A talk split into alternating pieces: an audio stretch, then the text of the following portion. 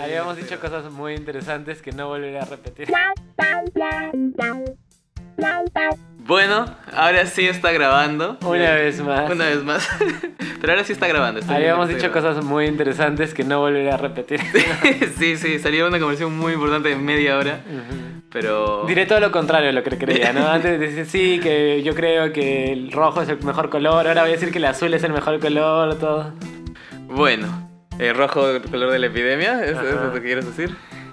Eh, la, la pregunta que estábamos abarcando trataba un poco si es que hay algo rescatable, cuáles van a ser las cosas buenas que van a salir de este periodo de cuarentena, de este periodo coronavirus mundial. Ajá. Bueno, yo decía que ante todo el disclaimer de decir que es un mal momento para la humanidad, ¿no? No sé y no creo que se pueda decir que las cosas buenas ganen a las cosas malas, porque hay gente que está muriendo, ¿no? Que está perdiendo familiares, que cómo recuperas eso, ¿no?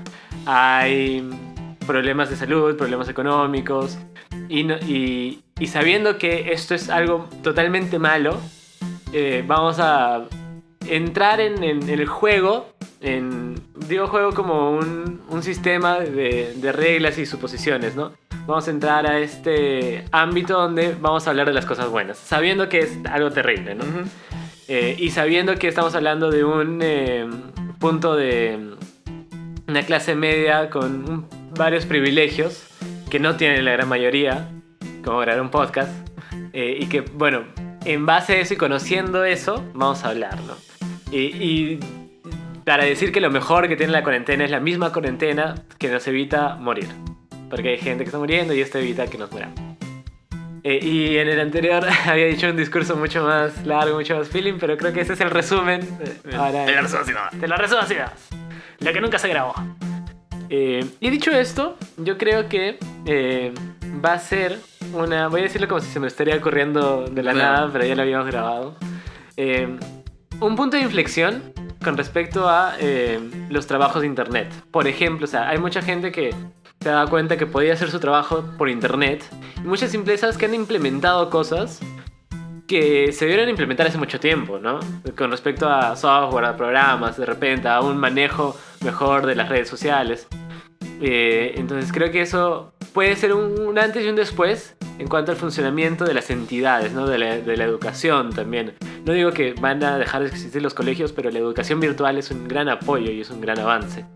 Eh, y como citando este filósofo peruano, Daniel F., al colegio no voy más ni huevón, ¿no?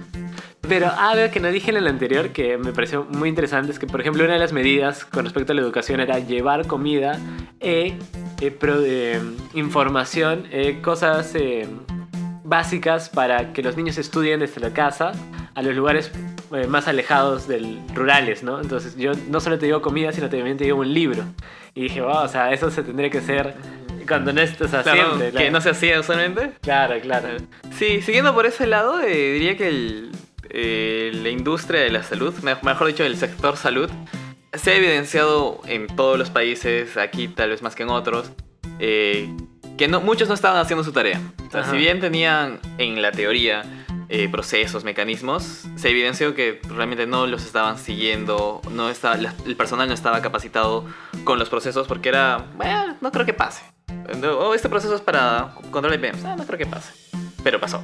Entonces se demostró que no estaban preparados para afrontar algo así.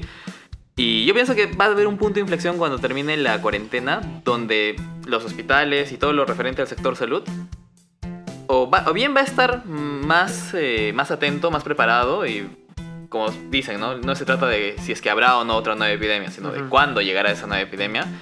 O por el otro lado que todo puede seguir como está y no aprendimos nada de todo este periodo. Pero me inclino más por lo primero. Claro, porque hay cosas buenas y cosas malas. Como estábamos hablando, eh, que ustedes no lo escucharon. eh, es como el, el episodio de Rick and Morty donde hacen el- la segunda salida con la Liga de la Justicia. Mm, Y la primera nunca lo vimos nosotros. Claro, eh, hay países como Inglaterra que se jactaban mucho de que su sistema educativo era, perdón, su sistema de salud era muy bueno. Las Olimpiadas del 2012 presentaron como gran ícono de, del país su sistema de salud. Creo que España también eh, consideraba que tenía un, salud, un sistema de salud bueno. pero la manera de reaccionar eh, eh, no fue eficiente, ¿no?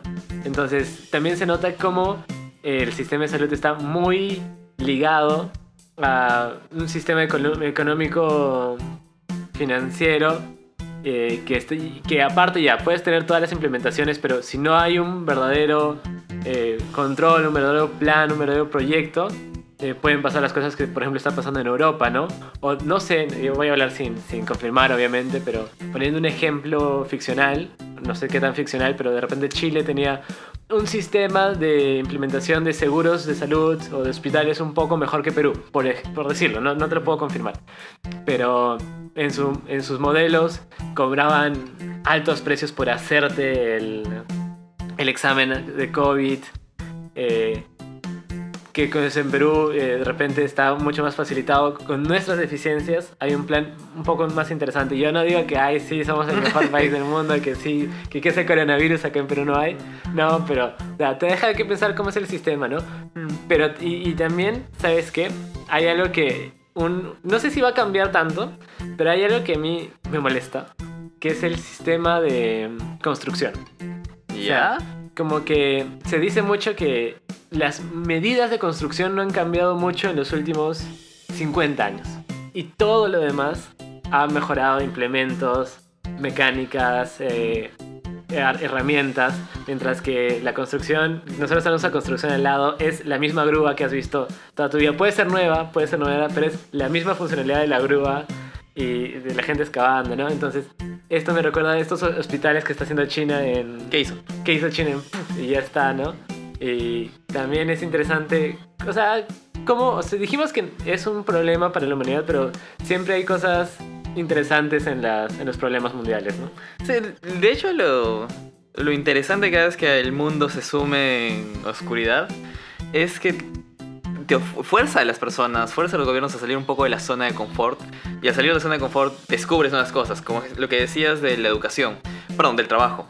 Eh, había muchas empresas que le tenían miedo al teletrabajo porque, pucha, no sé, y si no me rinde, tengo dinero perdido. Pero ahora están forzados a probar el teletrabajo. Puede que a un porcentaje no les funcione y digan, sí, por esto, por esas razones no teníamos teletrabajo.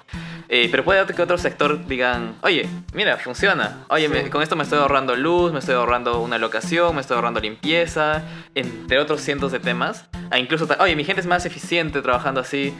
Y yo siento que eh, va a haber un punto de inflexión donde las empresas van a optar más por el teletrabajo porque ya se vieron forzadas a, a vivirlo. Y de esos aprendizajes, creo que hay en todas las áreas. En la educación Sí. decías que ahora también va a haber, eh, ya, lo, ya lo anunciaron, eh, ahora que, estamos eh, que se van a iniciar las clases de forma remota, eh, no virtual, sino remota, ya que tra- la experiencia de los profesores, oye, mira, puedo complementarme de esta forma. Y ya tienen un background porque ya lo tuvieron que hacer. De, yo, y lo otro que comentabas, esto de la construcción, Ajá. puede que...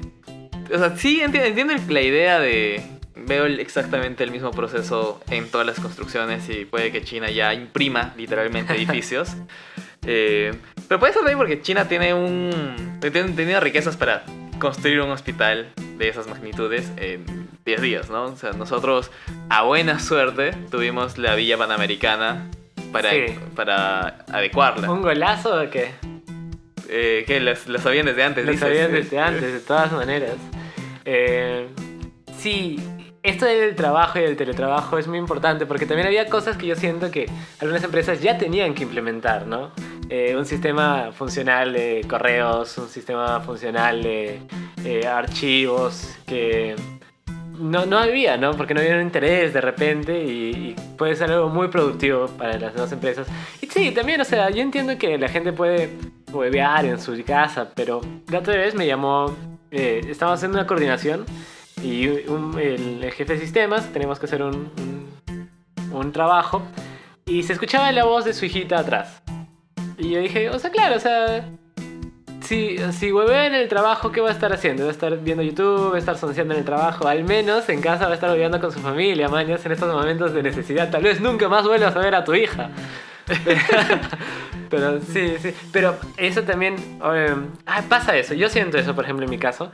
Eh, hay mucha desconfianza de que no estás trabajando, ¿no? No, de todas formas, hay un estigma que, yo- como te decía, ¿no? En el, en el almuerzo, puedes en tu trabajo presencial, eh, tener una tarea que te iba a tomar, tomar una hora y la haces en dos horas. Porque, en fin, estuviste en tu celular, te fuiste al baño, estuviste eh, cansado, en fin, cualquier razón, te demoraste dos horas, pero cuando lo entregues, nadie te va a mirar feo. Simplemente va a ser un, bueno, Se demoró. se demoró.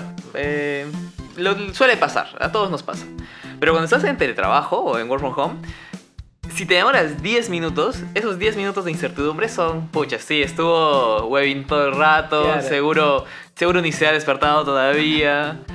Eh, pero yo creo que es un estigma que la gente se va a aprender a quitar, eh, porque hay tareas que, si bien tienen que hacerse, pues digamos, tienes que trabajar las siguientes 3 horas de corridas, porque, no sé, tienes que darle clic a eh, yes, yes, yes como mero en Ajá. la planta nuclear cada 10 segundos y tienes que hacerlo sí o sí esas 3 horas de corridas. Pero hay otros... eh, hay, otros, hay otras tareas que son más por objetivos, ¿no? O sea, como que, oye, necesito este reporte para, la, para el viernes a las 6 de la tarde. O a las 10 de la mañana. Y es martes. Ok. O sea, ahí pues... Yo siento Claro. que ya entra la confianza de... Yo organizo mis tiempos. Sí, eh, sí, estoy toda la mañana con mi familia y en la noche de... Que se me es más tranquilo Claro, sin tanta congestión de red, sin tanto ruido.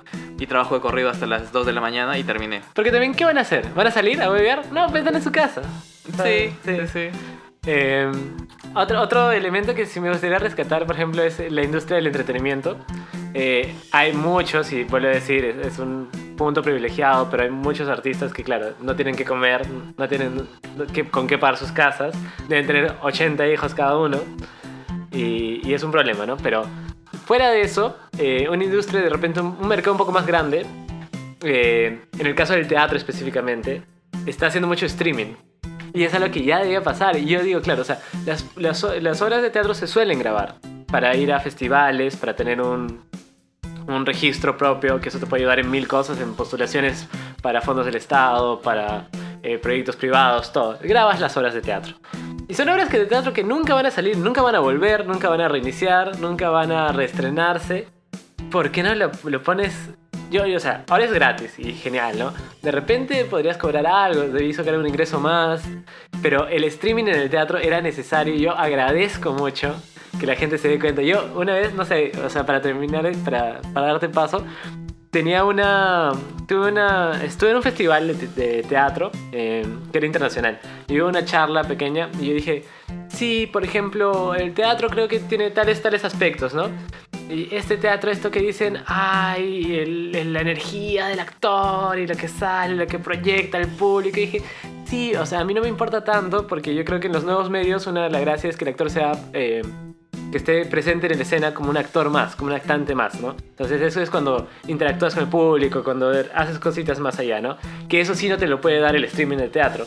Pero si no pasa eso en la obra de teatro, yo no tendría ningún inconveniente de verlo en vivo o verlo en mi pantalla gigante con la cara de Benedict Cumberbatch a, a un metro de distancia. Porque, Claro. claro, o sea, no, no, para mí no hay ninguna diferencia entre el teatro verdadero y el teatro grabado. Claro. Pero que no es lo mismo que el cine. Porque, o sea, hay otros encuadres, hay otras cosas, ¿no? Hasta que en el teatro grabado interactúan con el público y digo, claro, esto es, o sea, por eso la gente que estaba en ese teatro ha tenido una mejor experiencia que yo, porque había otros elementos que mejoran esta Mm. experiencia, ¿no?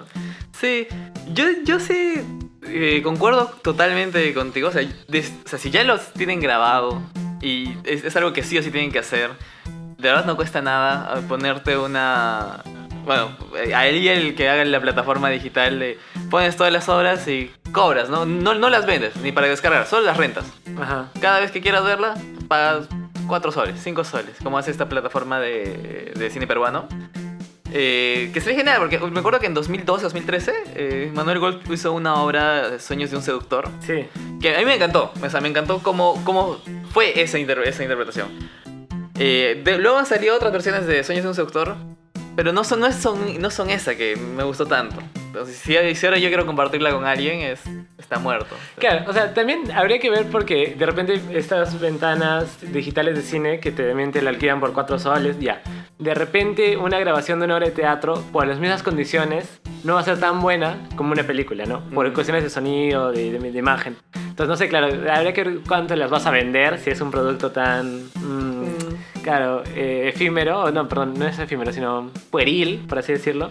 Pero claro, pero podría haber otras herramientas como que, claro, eh, por 5 soles, 10 soles, 15 soles mensuales, no solo tienes acceso a todos mis programas de mano, eh, tienes acceso a contenido especial y Claro. aparte las horas, ¿no? Entonces ya te haces un... No, sí, el de la- me imagino un modelo de suscripción de la plaza. Ah, uf, ya. Claro, 30, ¿Qué ¿qué estamos? es? 50 soles mensuales. Ven con descuentos, toma tu programa de mano Sí. y acceso al lo digital. Eso sería un Sí, golazo, sí. golazo, golazo. Sí. O sea, de hecho, hay este tipo, por ejemplo, las obras de Broadway tienen Broadway.com, donde es un Netflix de, de obras, ¿no? Eh, eh, algunos de, la- de, eh, Europa también. Y ahora el National Theatre tiene gratis en YouTube, pero ellos también en general tienen eh, gratis para los colegios in- ingleses. O sea, pues, porque se hace, pero ahora ya el streaming es lo máximo. Sí, sí. Eh, también eh, obras como las que pasan por eh, el MET, Sí. las que pasan por Sí, eh, sí. el VK. Imagino que están igual, en formato de video. Ujú. Solo que claro, hay mucha más producción. Pero ya, ya demuestra que funciona. Y cuando hay gente que va al Met, al, VK, paga su entrada por ver una obra del Met, que no tampoco son baratas. Está 50 lucas. Sí, creo. sí. eh, ya demuestra que también hay un mercado que quiere consumir eh, teatro por pantalla. Sí, sí. Eh, ¿Qué otras cosas buenas? ¿Tú, tú qué habías pensado que era lo, lo mejor de la cuarentena? ¿Conocernos?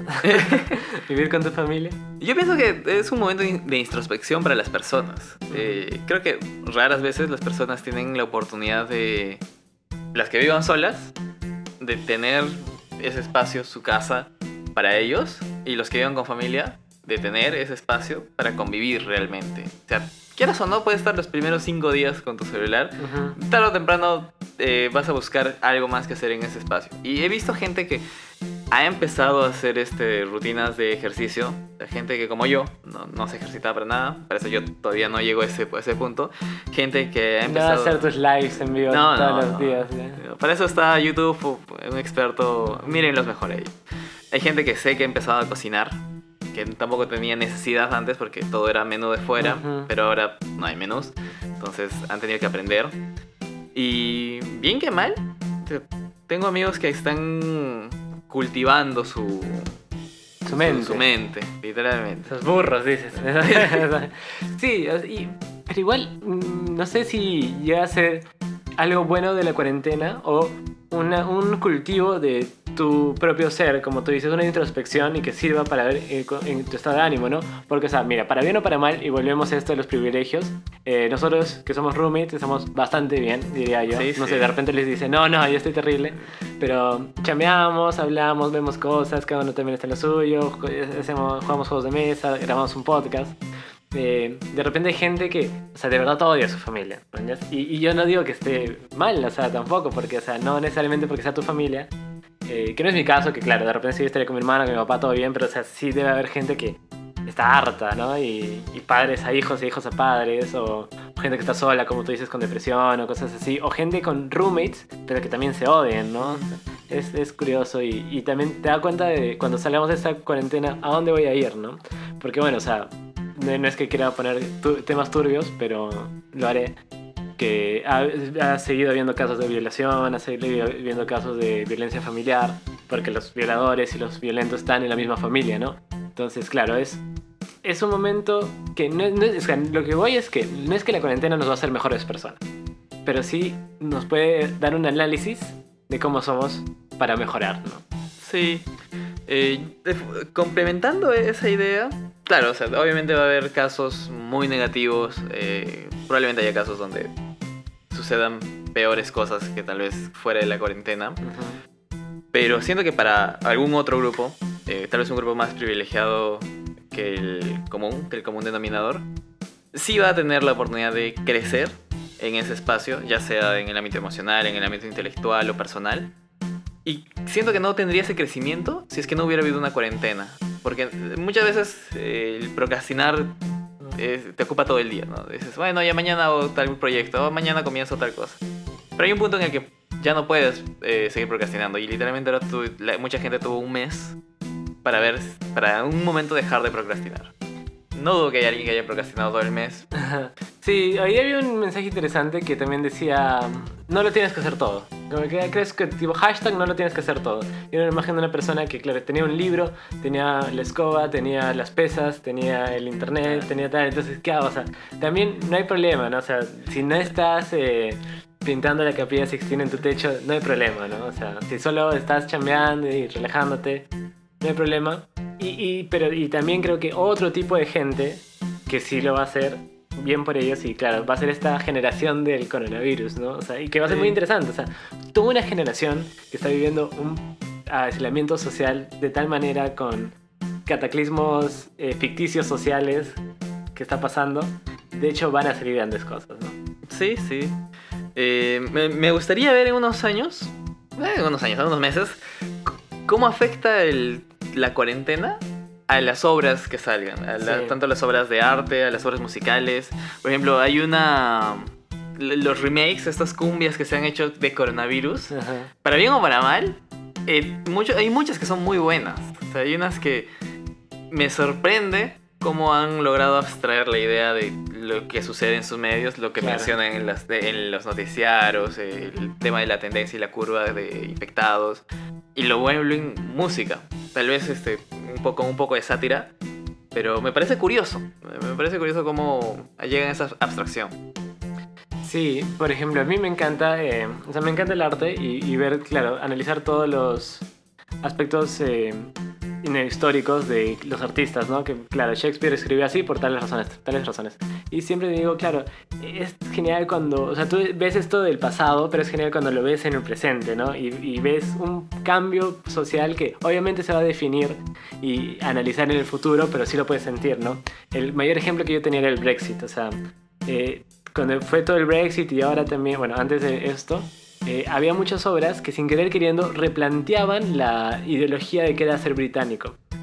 Y muchos artistas, como había obras como que, claro, yo no soy británico, yo soy londinense, porque eran mi- inmigrantes que no estaban a favor del Brexit, pero se sentían londinenses, pero no o sea, había muchas obras que replanteaban la visión de qué significa ser inglés. Entonces era toda una generación que tú ya puedes ver y digas, esta es la generación del Brexit.